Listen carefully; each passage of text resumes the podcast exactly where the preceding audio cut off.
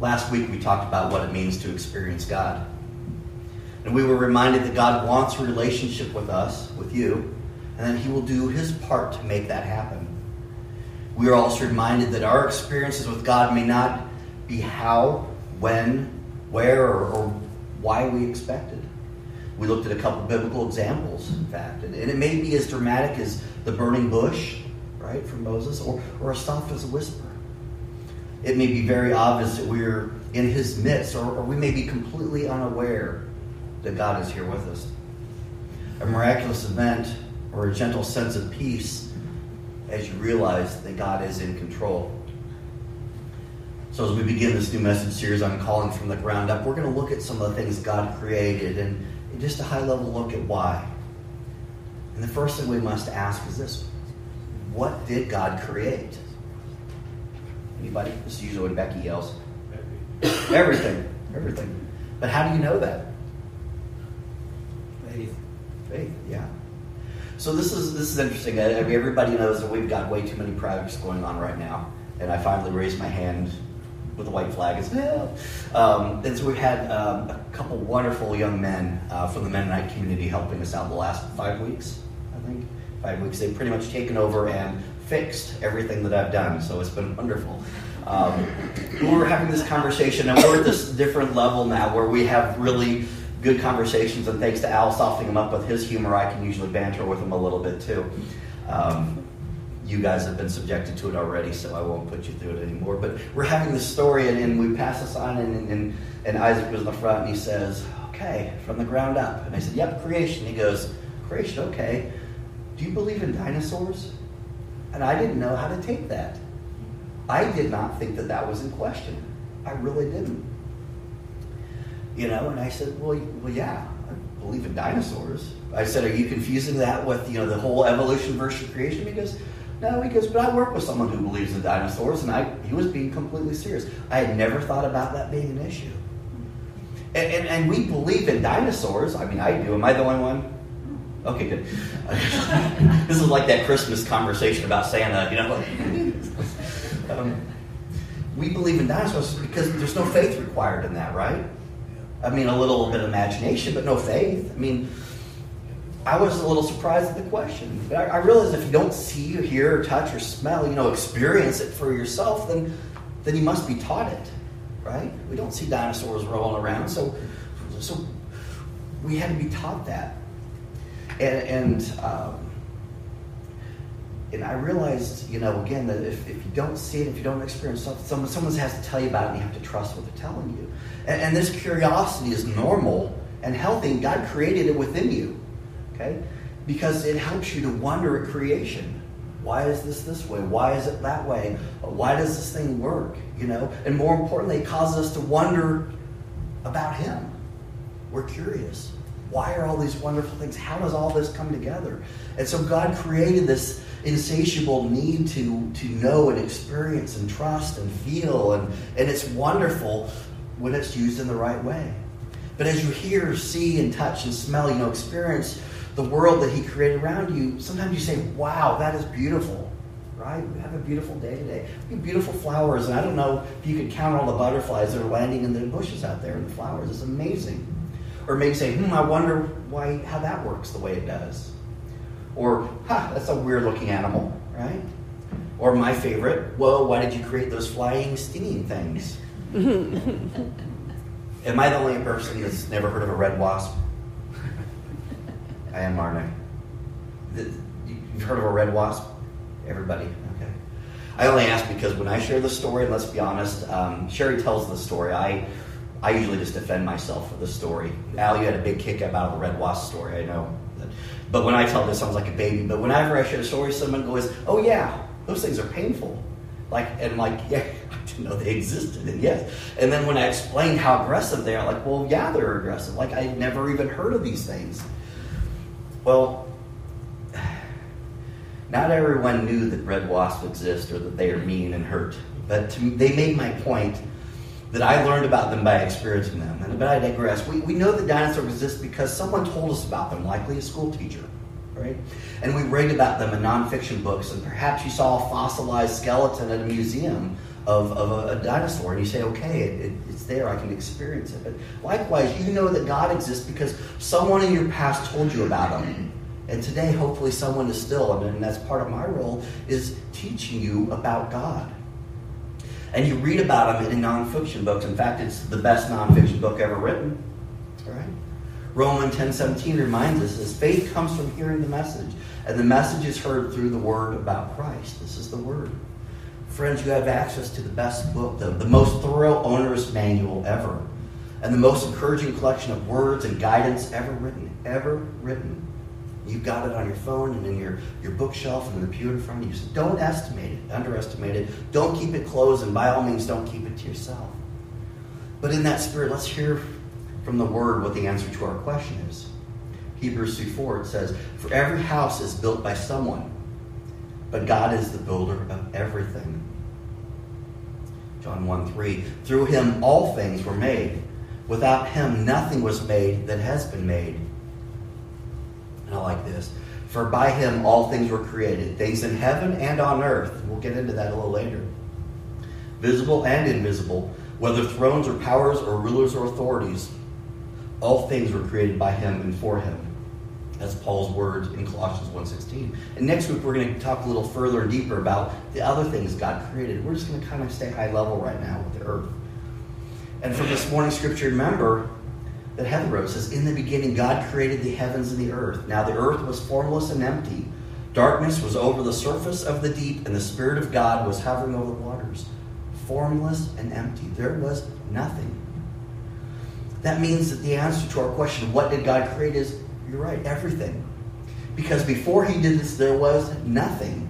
At least nothing that we can comprehend. And know this only God can create something from nothing.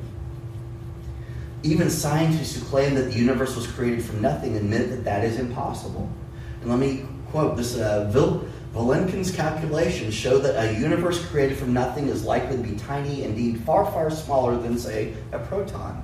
And then it goes on and says, although a universe in Vilenkin's scheme can come from nothing in the sense of there being no space, time, or matter, something is in place beforehand. So even if at the most liberal definition of this other definition, there was something that created. And who do you think creates something? And there's only one that can create something from nothing. Only God can create something from nothing. And God created everything. Even the things that we discover were His creation. Even the things we put together and devise and start figuring out a new way or a new medication or something started with something that He created. And is put together and devised in our mind that He created. So, why did He create all of this stuff? Well, when God created the world, He did not create it out of any need or weakness or deficiency on His part. Okay? He did not need to create it because he needed a crutch, like so many people like to say about, about religion. He, he created out of a completeness. He created because he has strength and he has self sufficiency. He could do this. And he just doesn't just call on you to do certain things because he has a weakness or a mm. need or a deficiency. He doesn't tell you to stop sinning because he is weak. He tells us to stop to avoid temptation because he knows we are. And he wants to see us free from our sin. He takes delight in our joy and happiness and peace and contentment. He doesn't invite us to talk to him through our prayer because he's bored and waiting to hear from someone. He knows that we need to unburden ourselves from the troubles, from what troubles us. And he wants us to share what excites us. And he wants to hear from us just like any good father would. And I'm sure you can think of many other examples of God's strength that we rely on. And I'd like you to consider these examples throughout this week as you go about your life. I challenge you to think about the reason that God created what you are seeing or doing, or even the situation you're facing, good or bad. Think about what it could be. Jeremiah 32 17 contains these words Ah, sovereign Lord, you have made the heavens and the earth by your great power and astral charm. Nothing is too hard for you. Now, that is truly a statement written in wonder and awe. Sovereign Lord, amazing. You, you've made all this stuff with your great power and your actual charm. Nothing is too hard for you. Ecclesiastes 3.11, He has made everything beautiful in its time. You've probably heard this verse. But He has also set eternity in the human heart. Yet no one can fathom what God has done from beginning to end. He has devised you to exist forever, not in this form. Okay, this form took me many years of unhealthy living to develop. God's has a form, that was a joke. God has a form that goes beyond this, you know, and He has set eternity in our hearts. We know, even if we don't, you know, people can't put or don't want to put a word to it and say heaven or what happens next or I don't believe. He's put this within us. We know there's more than what we're seeing doing.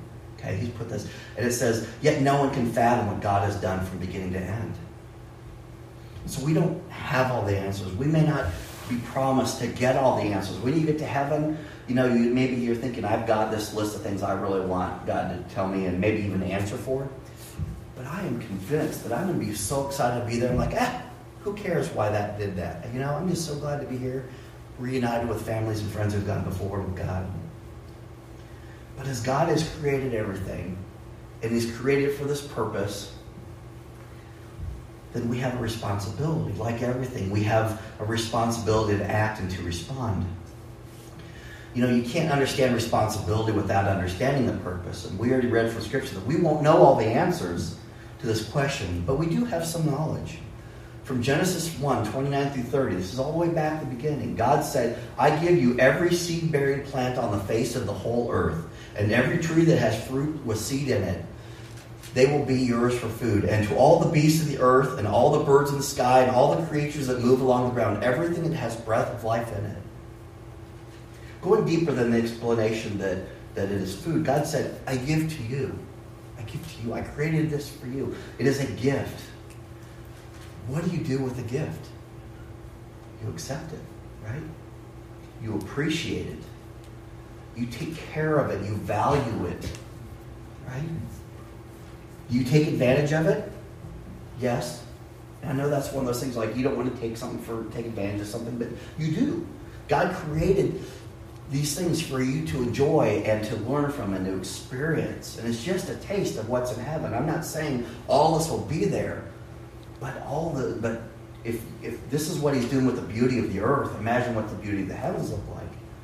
So yes, take advantage of it, but don't take it for granted. And that is a difference. And I'm to have to use that churchy word, stewardship. Stewardship. Being a good steward of God's creation is more than putting your trash in the receptacle or not letting something blow out of your truck bed. Okay, that is just that's just the basics. But it's picking up the trash that others are careless with, and literally and figuratively. It's more than just appreciating beautiful scenery, but it's marveling at the ordinary of creation as well. Remember what the word marvel meant when we, we looked at the biblical meaning. It means to inspire wonder and curiosity. If you're marveling at God's creation, you're not just going, oh, that's nice. You're saying, wow, I want to know more, and I want to know why, and I want to and I want to really deeply appreciate. And that's why there, there are people with fantastic hobbies from everything from rocks to birds to everything like that because there's so much to know and enjoy. And if that's not your if that's not your thing, just know that there's so much complexity to what God created for you to enjoy, that you could just sit there and wonder and wonder and wonder about all of it. So why not be a good steward and appreciate it and care for it and value it? So I suggest you respond to God's gift of creation by being appreciative. Thank you, God. You know, we said that this morning. What a beautiful day. Thank you, God. You respond to God's gift of creation by being good stewards. And you respond to God's gift of creation by glorifying Him. How do you do that? Well, we began this message by reading from the first book in the Bible, Genesis, and we're going to look at the very last book, what it says from Revelations. Says, You are worthy, our Lord and God, to receive glory and honor and power, for you created all things, and by your will they were created and have their being. All creation glorifies God. Now, we have the ability to do something that points people to God, you know, consciously do this. The trees glorify God. They're beautiful, they're magnificent, they're a miracle, and they glorify God. How much more responsibility and ability do we have to do the same? Glorify. We don't glorify God by trying to improve His glory. We don't try to make things more glorious. But we see and we savor and we show glory. We, we reflect the beauty of creation, of which we're a part. We are a part of the creation. So, to partially answer one of the questions we posed last week, where will you experience God? Here, in His creation first. And then again, someday in the other part of the creation where He dwells, and anticipate you will be joining Him and others who received His gift of grace. And I decided to keep this week's message short.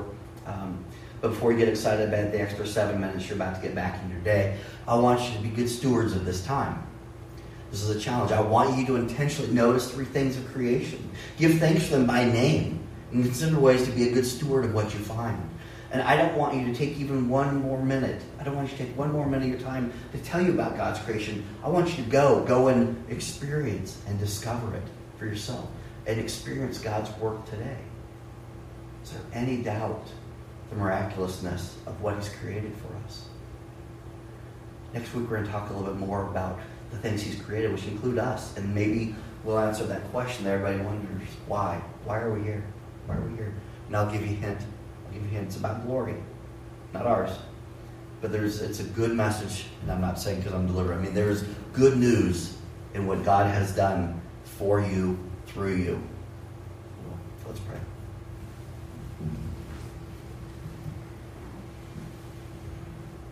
Father God, you have stitched us together miraculously. Father God, you have put this world away together in a way that is so marvelous and complex. That here we are so much later in time and, and we're still discovering the way things work and the way things can be used to do other things to make life easier and better and safer and healthier. And Lord, as we're facing struggles of all kind right now, from from social unrest to, to health crisis, God, there are things in this world you've created for us to put together to make this world a better place, more like the heaven that we will experience someday. So, God, let us focus on being good stewards of recognizing the blessing of your creation, marveling at it in awe, of being appreciative of it, of glorifying you through it. God, as, as we go about our days, let us not waste one moment not appreciating all that you've done for us.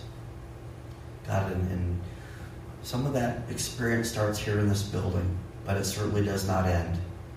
There is a world out there full of magnificence, of, of people who are amazing creatures that you made, that you call us to love and accept. Father God, as we leave this place, let us do so with a changed perspective on the world around us. And for each encounter we have with your creation, let us experience you in a very unique and special way. And God, as always, I want to conclude with this prayer for the empty places in the pews here this morning. Whether people seek you here or seek you elsewhere, may people continue to seek you and find you. May we be a part of the process you use to minister, to reach people, and to point them towards you. God, we have a hope and a salvation thanks to the original gift that you gave us, and that is the gift of love and passion and mercy through your Son. May we always be reminded of that magnificent gift as well. Amen.